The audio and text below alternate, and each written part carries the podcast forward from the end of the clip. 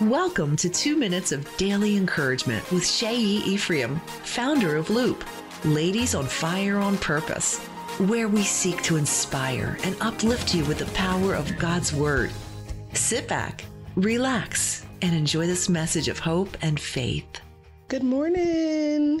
Hello, ladies. You're welcome to Ladies on Fire on Purpose podcast. And this morning, I just want to encourage you. Philippians 1, verse 6.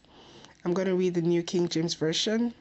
It says, Being confident of this very thing, that he who has begun a good work in you will complete it until the day of Jesus Christ.